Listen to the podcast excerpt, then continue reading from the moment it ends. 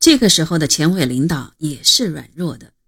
朱德在后来写给中央的报告中说：“八九十三个月中，前委机关不健全，毛同志去地方养病，陈毅同志去中央，前委只余朱德同志一人，因此应付不开。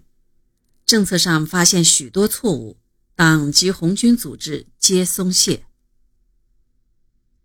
指战员们要求毛泽东回来领导的呼声越来越高。罗荣桓等人在八大上就要求请毛泽东重返红四军，继续领导前委工作。朱德也表示同意。于是由彭沪、郭化若等人执笔写了一封信给毛泽东，要求他回红四军复职。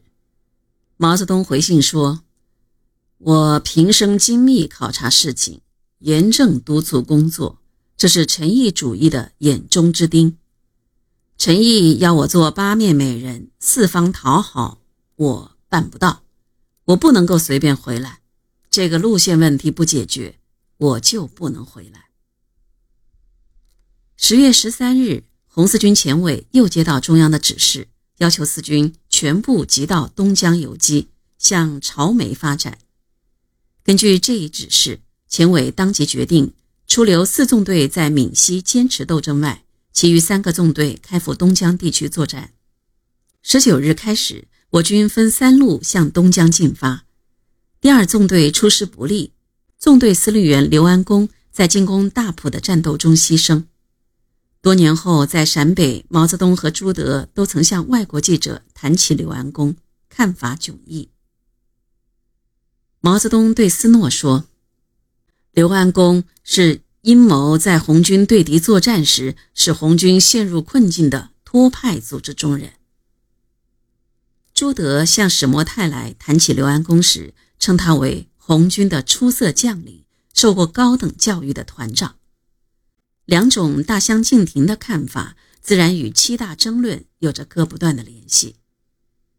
在刘安恭牺牲半个多世纪后，解放军总政治部决定。确认他为革命烈士，并予以立传。敌人不断向东江地区增兵，我军屡战失利。前委遂决定由东江撤回赣南苏区。十一月上旬，全军回到寻乌、安远地区。二十三日转移到闽西长汀。红四军这次进军东江，精锐损失不少，一纵队缩编为两个支队。二纵队收编的俘虏动摇而沿途逃跑，也缩编为两个支队；三纵队缩编为一个大队，合计损失一千多人。